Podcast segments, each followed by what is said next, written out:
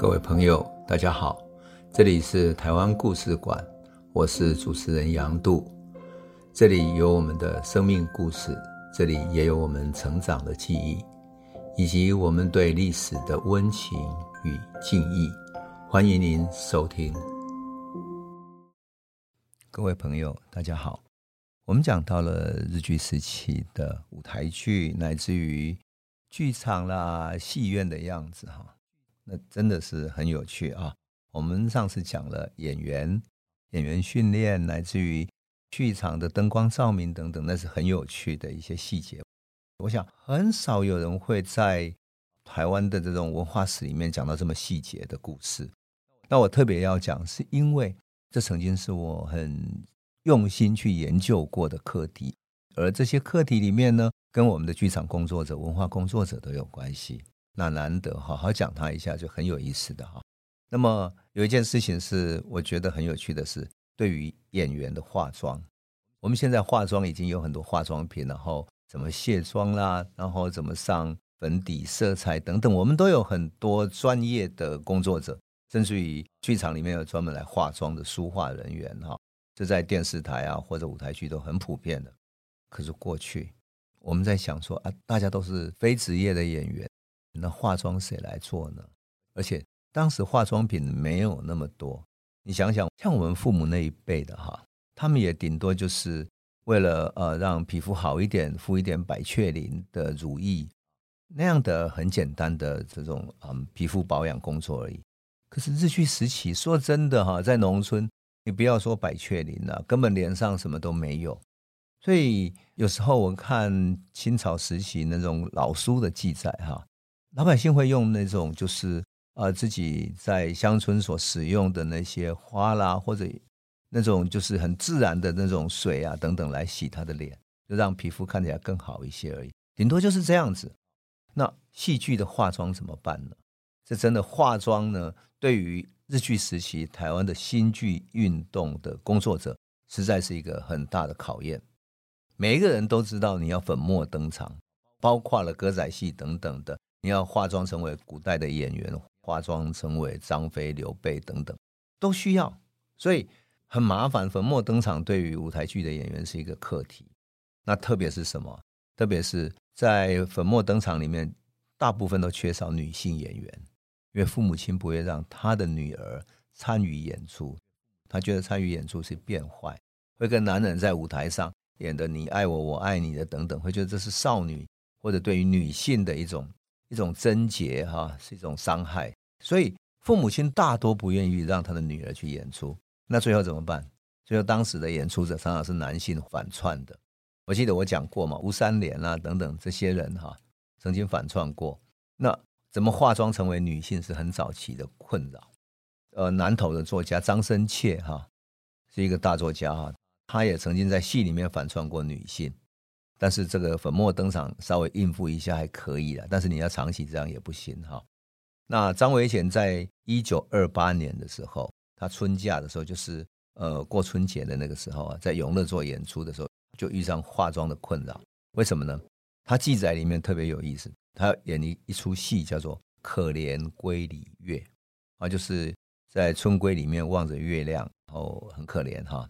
那剧中里面呢，演男主角的是出征的男人，是一个军人，让他家里的女性在望着闺里的月亮，然后思念他。可这个军人呢，代表什么？代表他要去南洋去海外作战，所以太阳晒他晒得非常重，然后所以他每天晒的皮肤都变成古铜色的这种皮肤了。可是这个表演上怎么表演呢？所以也没有办法。那时候呢，在台湾也没有人能够指导说你怎么让你的皮肤 变古铜色的啊？你总不能让你的演员现在突然在台湾晒，那个时候又是春天，你也晒不黑，就没有人指导，不晓得怎么办。你知道他怎么办吗？张维贤只好用洋画家所使用的彩色，就是 pastel 来化妆。但是问题是，彩色笔本来就不适合皮肤，会伤害到皮肤啊，所以。演员哈，每一次在下妆以后，那个油彩就粘在皮肤上了。你为了把那个油彩弄下来，你要用肥皂啊，慢慢洗你的脸，洗的皮肤痛的要死，你才能够把油彩洗下来。往往好几天以后哈，每一次洗脸，那个脸都还像刀割一样哈，要洗好几天，那个油彩才能够慢慢下来。你可见得当时的化妆是多么的缺乏，这种专业技术是多么缺乏。当然了，这种也没有这样的设备嘛，没有这样的这种化妆品，这真的是一个当时很大的困难。可是就在这么困难里面，他们上台演出了，而且尽量把它做好，做到戏剧里面所要求的那些必须有的效果，这就是很不容易的。那我很好奇的还有一点是，当时的观众呢？我们现在观众可以去两厅院的网络上买票，然后有各式各样很方便去买票。当时怎么买票呢？还有票价怎么算呢？啊，这些剧场收费怎么收的？那我觉得很有意思的是，当时啊，你要买票，你是要到戏院前面去买票，啊，戏院前面去买票，直接买票直接进去的。那么，一九二七年台湾民报有一个记载，记载什么？星光。演剧社在台北永乐做的演出，永乐座就是现在台北那个嗯迪化街附近那个叫永乐座附近嘛，有个大戏院叫永乐座哈。那么星光演剧社算是很专业的，然后他的演员也算有经过好一点的训练，就是张伟贤来训练的哈。那么他演出十天，从一月的一日到十日啊，在永乐座演出文化剧演十天，你想演十天很不容易耶。即使今天舞台剧你要在两厅院连演十天，那也不容易啊。那何况是在一般的戏院连演十天，而且开演文化剧。那剧的内容呢，是要改造社会的一些教化，就是说改造社会，让大家可以呃改变思想这样。所以台湾民报记载说，哇，观众很多，每天晚上观众都非常多，而且演出的表情还有喜怒哀乐都非常出神。那大家就恨他说：“哎呀，设备不够周全，为什么？因为当时的戏院里面可不是像现在我们看电影，你进去之后你就不能吃喝啦，不能什么。里面是有什么？你在看戏的时候，有一些卖茶的、卖零食的、卖点心的，在那边走来走去，甚至于有一些卖水果、卖果子的，糖果、饼干、芒果干等等的。Anyway，就在里面，就在戏院里面走来走去的，在那些走道走来走去的。”所以你在一边演出，他们就在旁边在干扰你的观看。当然了，现在我们的戏院已经都没有这样了哈，就是我们的剧场啊、戏院都不会这样。那过去我小时候的电影院里面，确实电影院里面，在就是你看戏的那个场子里面哈，它旁边就有一个小卖部，你可以到小卖部去买零食，买一根冰棒，买一根什么呃 chewing gum，就是泡泡糖啊等等，都可以。那你会不会因此，比如说你看到一半，你觉得无聊，于是你就走去那个小卖部买东西，再走回来，不就干扰到别人的看戏了吗？那更何况那个时候有那些小贩在里面走来走去的，所以台湾民报就说：“哎呀，最讨厌的事情是什么？你正在演的入神，然后男主角、女主角正在，哎呀，正在喜怒哀乐，正在爱情悲欢离合到情绪上、情感上最高点的时候。”旁边有一个人来，要不要买一颗水果？要买一个点心等等的，就在那边干扰来干扰去，甚至于有一个小贩走过去，然后背后的做客哈，就大呼小叫说：“过来过来，我想要买一根棒棒糖这样子之类的。”好，那就整个就大呼小叫，整个就喧哗混乱了这样。所以台湾民报就说：“这种场地实在是太让人讨厌，这种观众哈大呼小叫实在太让人讨厌了，实在非常可惜。”那。最大的缺点是什么？他写书说，观客买券就是买这个票券哈，戏票哈，分青单跟红单。青单是六十钱，你可以坐在楼下，就是比较接近的地方。那红单三十钱，就是三毛钱啦。其实六十钱就是六十分，就六角钱哈。那红单三角钱就可以坐在楼上，楼上比较远。可是呢，票券上只有青单、红单，票券上也没有注明说你只能坐楼上楼下。所以有一些人呢，进门之后拿着红单的就坐在楼下了。过不久，那些收茶的人就来代替说：“哎，你怎么拿着红单坐在这里？你坐在这里，你要多收四十分钱，就是收四毛钱这样，多收四毛钱。”那客人说：“哎，两边就在争执起来，于是整个场子就有点乱哄哄的。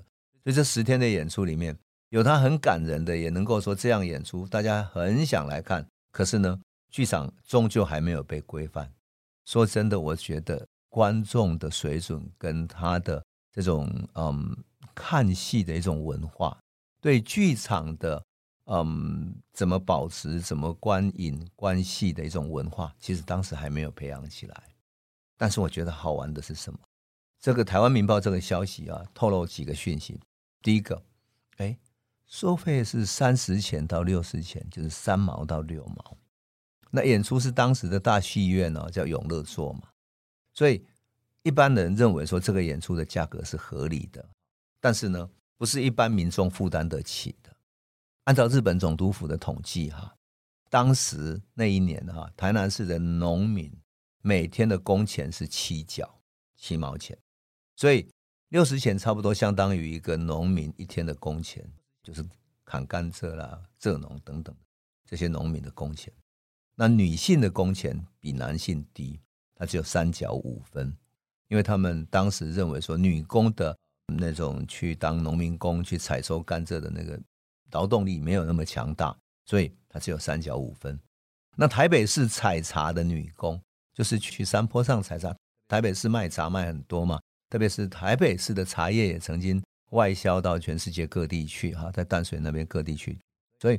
采茶的女工每一天的薪水才两毛钱，那也就是说，你看一次戏，你要采茶女工三天的工钱，这算是很高的钱了。等于是要有一点的、有一点闲钱的中产阶级，特别是都会的人哈，才能够来看的。那演出时的这种小贩借机进入啊，观众入神的时候这种大呼小叫，其实也都是剧场管理不完善的一种显现的。当然。对戏剧的这种干扰就可以看得出来了。那么，另外《台湾民报》有一个记载是什么呢？记载在台中的演出。哈，那么这次的演出呢，聘请什么雾峰革新青年会演艺部？雾峰革新青年会演艺部等于是雾峰的文化协会的一些年轻人共同成立的一个演艺部，就是一个演剧团体。那么他们排练了之后，哈，特别哦，去台中乐舞台戏院。乐舞台当时在台中是一个很新的剧院，而且呢，乐舞台的场地还蛮大的，蛮大的哈，几百个人可以看。那后来，呃，乐舞台曾经曾经是台湾农民组合开第一次跟第二次全岛大会的时候，这个重要的场地的所在。所以，乐舞台其实是一个历史很重要的一个地标哈。可惜就是后来因为台中市政府改建之后，乐舞台戏院就不见了。那其实乐舞台戏院在我念高中的时候，它还在，我也常常跑去那里看电影。可是那时候它已经没落了哈，都是演那种二轮的电影，有时候演一点黄色的电影，有一点违禁的电影等等的。但是当时是全台中地区是最新的、最好的剧院，所以台中市的文化协会为了让民众知道说现代的演剧以及文化的理想，想要改革线下各种伤风败俗的各种。坏习俗啊，从封建里面摆脱出来，过一种新的生活。所以新青年演艺部呢，就到那里去演出，预定演了两个晚上，那都是从六点到七点半左右哈开演。那主吹的就是宣传哈，十分周到啊。入场的费用呢，他写得很好，他只收十五钱，就是一毛五分，算是很低了。那当时的演出特别动人是什么？他说开场时。场内已无立锥之余地，盛博观众欢迎喝彩，一直演出到十二时才结束，十二时才结束。那么这个就是特别演出的特别动人的地方哈。那么另外呢，台湾民报还记载了一些很有趣的，像比如说在台北的南座有开演文化剧哈。那么他讲的一些场景是蛮有趣的，我想要特别跟我们朋友聊一下，为什么？因为我们对于当时的剧目在演些什么，一定会好奇，对不对？哎，我后来发现说，你从剧目里面看得出来，哈，会让人感到感动的这些戏，哈，从古典的到现代的都有。那他的剧目里面有《封神台》，就讲《封神榜》的；那《月下钟声》就是现代的；那《民众敌》就是什么？全民公敌，是易卜生的戏剧，全民公敌的演出。那结果，《全民公敌》这个剧本，易卜生这个剧本呢，从易卜生改编的这个剧本被当局看到之后，当夜就被禁止演出了。于是他只好换上比较传统的什么憨大佬、春梦这种文艺戏。第三个晚上有演出的是什么新生的路或者泪海孤舟等等的，算是演出很成功了哈。在台湾民报记载的这一次演出里面，可是最有趣的是观众。观众里面呢，他说剧的内容有益于社会，所以剧中人所演出的真情表现受到观众的喝彩。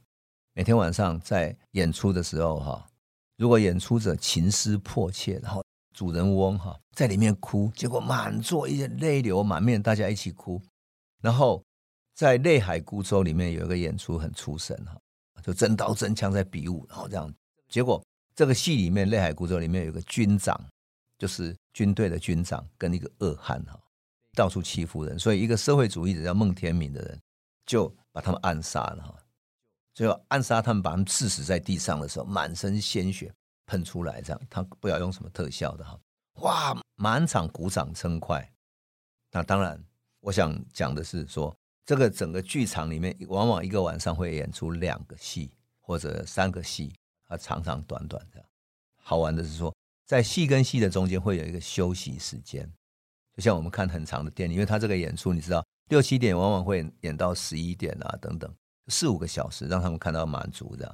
那演戏的中间会有休息。休息的时候干嘛呢？表演小魔术，还有女性可以合唱跳舞，就这样子呢。这种演戏博得民众的大大的好评，所以你就可以看见这种小魔术以及这种演出的过程中的各种改变哦，都很有趣。那演出里面呢，有时候小魔术，张生切演出的时候在南投那里，因为民众喜欢听传统的国乐，所以他请国乐来中场。演出国乐，然后演奏，然后大家休息一下，这样，这真的很有趣，很有趣的哈。还有呢，特别另外一个记载是，这个记载我觉得很有趣，是因为它是一九三一年在埔里啊。你想想看，就是文化剧可以深入到埔里，不仅在台中了，在都会，到埔里的街上也去演出了。那它叫能高郡埔里街青年会特别的演出，你就可以想见，我特别讲这个，是因为我在这里面看到。文化协会深入到地方去的那种深入啊，还有想要影响各地的青年，而青年受到影响是以组成剧团来演出，这就是他最有趣的地方啊。那么，在一九三一年十月的演出里面，他演出什么呢？演出一个富家子弟的故事，跟那个贫农子弟的故事。大概细分成好几幕哈。第一幕是富家子弟不肯受教育，第二幕是贫家子弟日夜苦学。第三幕，富家子弟花天酒地，后来这个贫家子弟苦学，然后变成一个律师，叫当时叫辩护士，所以能够执法，然后主持正义，帮助困苦的老百姓、困苦的人。可这个浪荡子最后破产了，然后被法院公判，然后这个律师呢还帮助了他，然后最后这个浪荡子从监狱里面出来之后革新了，然后去。挑葱卖菜、街头叫饭都改变过来了，大概就是这样的一种社会戏。可是你就说文化剧也有这样的社会剧，在这样的一种社会里面，在那样的观众里面演出，我们就看到当时的社会剧场是长这个面貌。我特别讲这一集，是因为我想要让我们的朋友了解那个时候生活的一种面貌，剧场的面貌。有人。半途在那里啊卖各种小吃，可是剧场里面充满了热血的文化剧的青年，希望能够移风易俗，改变社会，热血在演出。从台中、台北乃至于到埔里等等的，那就是一个当时社会的氛围。一个社会开始要从农业社会慢慢走向现代性的时候，受到过教育的青年能够回头影响台湾传统的社会。那就是他们能做的，而戏剧就是他们去贴近这个社会、改变这个社会其中一个最重要的管道、最重要的力量。那因此，我们会看见充满理想的戏剧工作者投入到这样的一个艺术里面去。然后，当然他们在戏剧上、剧本上进行改革，演员也进行各种改革。当然，也就使得台湾的舞台剧慢慢的发展起来。这就是舞台剧出生时期的一种面貌，好不好玩呢？好，那我们下一集再来继续讲星光剧团跟张维贤的故事。这里是台湾故事馆 Podcast，我们每周一、周五会固定更新新的台湾故事，请随时关注台湾故事馆粉丝页，按赞并分享。最后，我们工商放送一下。若你对本节目有兴趣，可以购买纸本的《有温度的台湾史》，更方便您阅读。本节目由中华文化永续发展基金会制作，连振东文教基金会赞助。